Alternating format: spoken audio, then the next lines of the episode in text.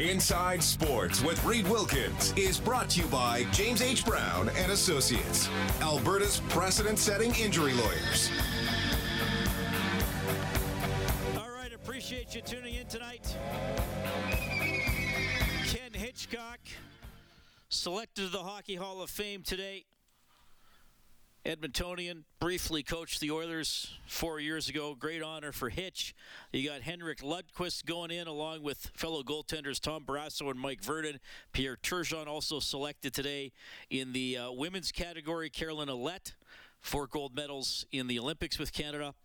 And uh, former agent and GM Pierre Lacroix also picked. He passed away in 2020. Uh, Lacroix and Hitchcock going in in the builders category, and the Hall of Fame induction ceremony November 13th in Toronto.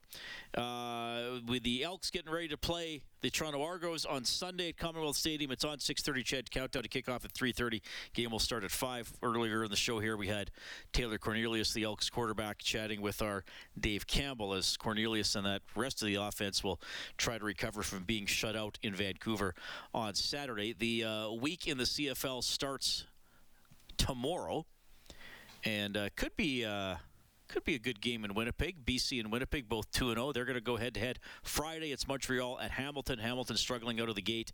Saskatchewan and Calgary both 1 and 1 will play on Saturday, and then Elks and Argos on Sunday. Ottawa has a bye, and Edmonton's going to have to play in Ottawa on a short week uh, next Friday, June 30th. NHL draft is the uh, 28th and 29th.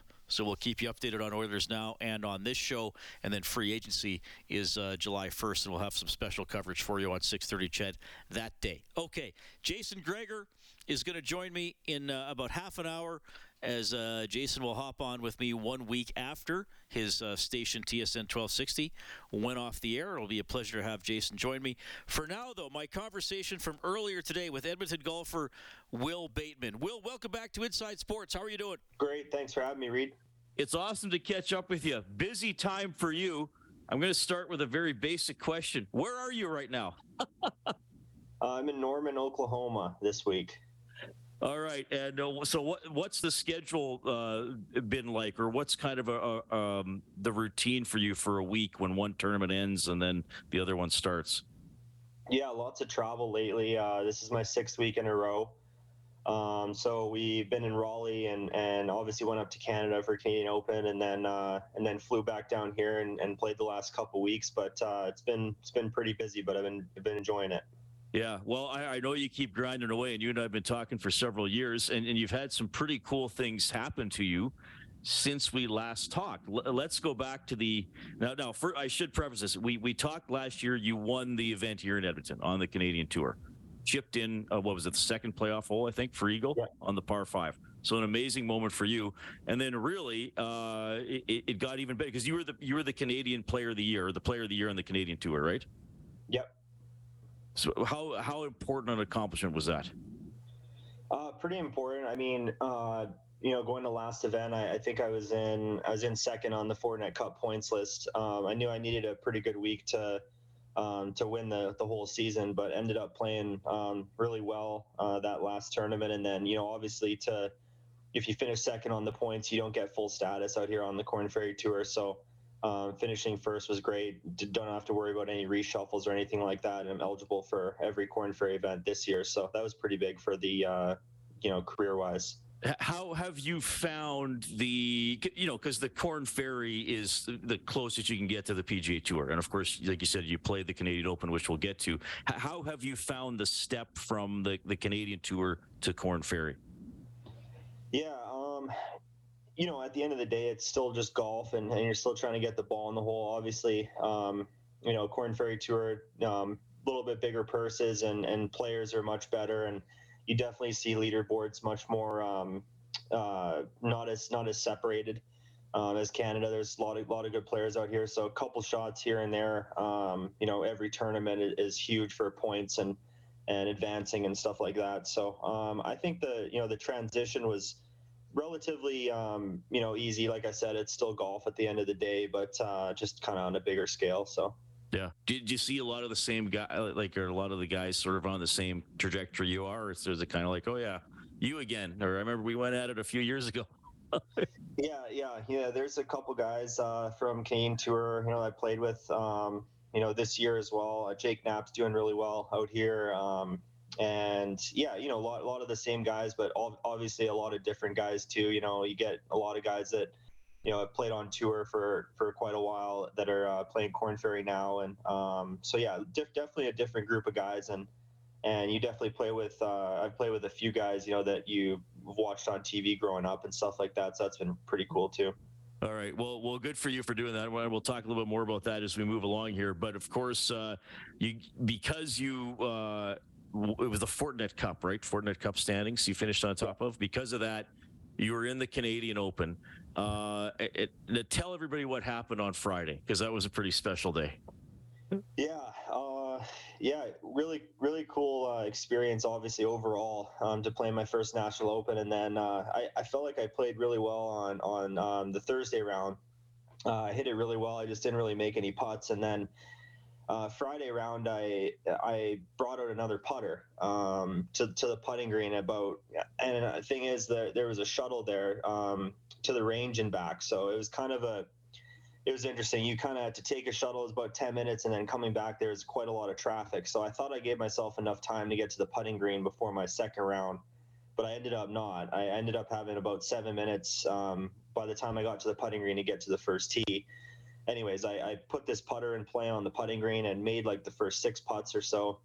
And I was like, okay, I'm going to switch to this one for the day, and then ended up getting off, getting off to a really good start. Um, and then yeah, ended up shooting. Um, I believe it was 64 um, that that second round, and and obviously um, you know moved up the leaderboard. I think I was in you know a T100 and something after Thursday, and then ended up being you know 20th at the end of uh, end of Friday, which was which is really cool. And um, yeah, obviously you know a lot of energy out there, a lot of people following. Um, whole family was out there, but yeah, just an incredible day.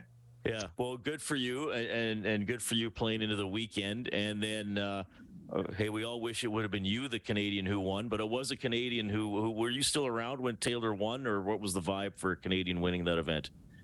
Yeah, I mean, obviously, you know, I was I was watching it and uh, just incredible to to see, and you know, uh, obviously a long drought for some Canadian players there to win that event, but um, to watch him hold that, you know, 72 footer, I think it was, um, to win, it was just incredible. And then obviously afterwards, you, can't really, you know, even write that in uh, in like a, a, book. You know, he uh, Adam Hadwin he gets tackled by the security guard, and and uh, it was just you know it's one of those days where I just uh, it's really really cool. So, what what are some of the uh, was that your second PGA event or was that your first one? That was my second one. Because you did what was the other one you did again? Puerto Rico Open. Right. So what what did you take out of the Canadian Open? Were there any kind of really sharp lessons you took out of that immediately after the weekend? Yeah, um, a, a lot. Um, obviously, you know, playing that Friday round, um, I think I was the. I think Tyrrell Hatton ended up shooting eight under um, later in the day there, but you know, obviously, just to be out there and, and play against you know some of the best players in the world and and uh, be able to perform that well um, under that amount of pressure, you know, gives me a lot of confidence moving forward. And I felt like um, main thing I learned is that uh, it's just golf at the end of the day, and I think that um, you know, my good golf is good to compete out there and I think it's just about getting the opportunities and stuff like that to, to actually be playing out there full time. Um, you know, obviously, you know, you, you come off a week like that and you're, you're just very motivated to get back to that level. And, and, um, yeah, it was just, like I said, just obviously an incredible week and, you know, first Canadian open was, was super cool. So, Edmonton's Wil Bateman joining us tonight on Inside Sports, telling you about golfing in the Canadian Open, and he's currently in Norman, Oklahoma, for the latest Korn Ferry Tour event. So, what's the now with, with the Korn Ferry? How where do you have to finish to get onto the PGA Tour for next season, or what are the steps you got to meet to to get there? So yeah, this is the first year they changed uh, the playoff events. Um, so last year it was I think there was three. Um, they call them finals events, and it would take the bottom half of the PGA Tour and the guys that finished uh, second to 75th on the Korn Ferry Tour, and they would play for another uh, 25 tour cards. But this year it changed, so it's just the top 30 um, on the Korn Ferry Tour. So basically, you finish inside the top 30 this year. for the full season, then uh, you you would get a PGA Tour card next year. Okay, so how, where are you right now? Uh, I think I'm 45th right now. Okay, so you're close. you're, Yeah. you're doing. You're. you're I mean, I don't. I know you want to get there, but are, are you happy with your season so far, or how would you characterize it? Yeah, definitely. I think that there's been, uh, you know, a couple things that um, were unexpected that have happened for me. I, I got injured, um, and after the, I think it was the fifth or the sixth event of the year, ended up having a slight tear in my in my um, lateral collateral ligament, my knee. Um, so that was kind of, you know, didn't really, I wouldn't say set me back, but definitely took some time to to rehab and kind of get back to full health. But I'm, you know, I'm very happy with where I'm at, and I'm obviously a couple really good weeks from from getting a PGA Tour card. That's kind of where you want to be. And um, like I said, been on the road for you know six weeks now, and um, looking forward to having a little bit of a break. And then I think after after next week, we're going to have 11 events left. So still kind of like a you know almost like a like like you could call it just a full, full season in, on, in Canada there. So. Okay. Uh, so just to let everybody know, obviously my show's in the evening. We're recording this in the morning because you're a busy guy. Uh, it's we're talking here uh, Wednesday morning, just after nine Mountain. What will you do today, the final day before the tournament starts? Yeah, so it's super hot out here this week. It's uh, you know, it's in the it's close to the hundreds um, Oh, right now. So um, just trying to trying to rest and let, you know a little bit different of a schedule than you know I, I would have if it was my first or second week on the road. But you know I've been on the road for six weeks now, so um, just kind of gonna try and take it easy um, today. I'm probably gonna you know head to the course here in about an hour. I'll, I'll do some yoga and then. Um, head to the course, hit some balls, hit some putts, and then I have a pro am at uh, at 250. Um, so I'll play nine holes there, and then um, yeah, then come back, have some dinner, and get her going in the morning. How, how many uh, how many balls do you usually hit on a non-tournament day? Like, do you have a set routine, or do you kind of feel like, okay, what do I need to work on today? Yeah, it depends. Um, I think uh, you know most of my work is done prior to tournament weeks. Um, you know, when you're you, you know when you're playing a tournament, it's kind of it's that time to just rest and, and just prepare your body for the for the four days that uh, you have upcoming. So I wouldn't say I hit too many balls. I think I focus more on short game um, leading up to the event, especially during tournament weeks. Okay. And I, I know I have probably asked you this every time we have talked, but it's one of the ongoing themes I have on this show, and that's the, the mental side of the game and golf, uh, especially. That's and, and plus you mentioned you had to battle through an interview, which I know from interviewing tons of athletes over the years, that's a whole other mental hurdle that has to be cleared. Uh, you're what? You're 29 now. Yeah. You know, so you know you're you're not a kid. You're not kind of finding your way in your late teens or your early 20s. How how is uh, how is the mental side of the game developed for you, or of life perhaps? Yeah, um, it, it's interesting to see. You know, obviously there's a lot of guys that uh, are you know super good players when they're younger and they and they're ready to you know play on tour by the time they're 25, and and then there's obviously a lot of guys that um, you know they they mature later in life and and learn a lot more later and and play really good golf in their 30s. I feel like you know obviously working with my you know psychologist Deborah Graham has um, been huge for me, and, and we've done a lot of really good work in the last um, three to four years, and and you know I still talk to her every week and and stuff like that. But you know as for developing, I just feel like uh, you know obviously I'm getting older and just a little bit more you know stable in the head and and a little more a little bit more mature and. And you just learn a lot, obviously. You know, I've been traveling for this, you know, my 10th year as a professional. So I've been traveling for quite a while. And, and I think I've learned a lot, you know, obviously doing that for for so long. But um, yeah, I think um, you know golf is an entirely mental game, and I think it's just you know focusing on the process and not really worrying about the outcome, kind of letting the outcome take care of itself. And I feel like that's what I'm trying to do this year. And and um, you know as the season you know keeps going on, I just trying to get more relaxed and and uh, more into my rhythm, and um, feel like I'm finding my way. Yeah, awesome. Well, that's great to hear. Uh, you know, again, it's been a little, well, I guess a little under a year since we talked. So, again, congratulations on what you did last year. Though I know you've moved on from that, but I'm happy for you, and I'm glad you got to play in the Canadian Open. And uh, yeah, uh, we'll keep an eye on you here as we get into the stretch of the Korn Ferry Tour because I know you're fighting hard for that uh, for that PGA Tour spot. Wil really awesome to catch up with you, man. All the best. Awesome. Thanks, Reed. That is Wil Bateman on Inside Sports. So he tees off tomorrow in Norman, Oklahoma, opening round of the uh, the Compliance Solutions Championship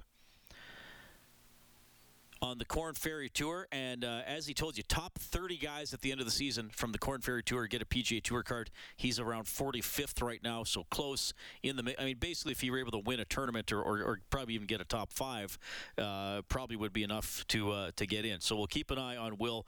Great story. Got to play in the Canadian Open as he was telling you about uh, a week and a half ago. He's uh, working really hard. It's been fun to follow his career the last few years. It is 649. Jason Gregor is going to join me at 7:05. We'll get some of your feedback next on Inside Sports. Your home for all the news and expert opinion. Inside Sports with Reed Wilkins on 630 CHED. All right. Good to have you tuning in tonight. Oh, Queens of the Stone Age. Great track.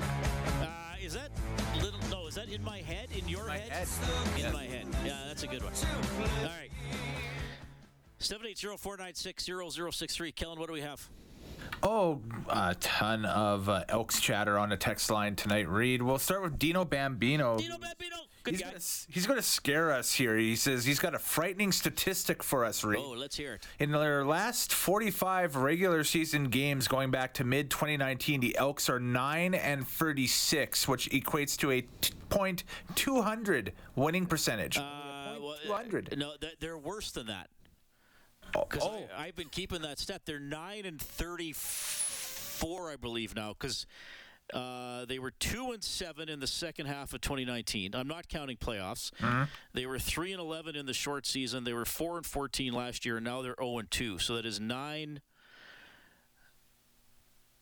Uh, 16 and 11 is 27. Yeah, they're nine and 30. They're nine and 34. And their last. What does he have? he has 9 and 36. So he was two off. I don't. I, I don't have them at nine and thirty-six because uh, they played. Yeah, I think you're off there, Dino, but it's bad either way. Because then they played two playoff games in 2019, which I don't count. They won one and lost one. Yeah. Hmm, maybe uh, counting the two exhibition games from earlier this year too, but those. No, he wouldn't count exhibition games. Yeah, there we go. Anyway, Anyway, yeah, it's bad. It's really bad. It it's is not. really it's bad. not just this year or last year. It really goes back to the middle of 2019. it's not good. It's bad. Um, frustrated fan text again says he's got a prediction. He says the uh, he is making a prediction. The Elks will not win a game this season. That's from frustrated fan. No comment.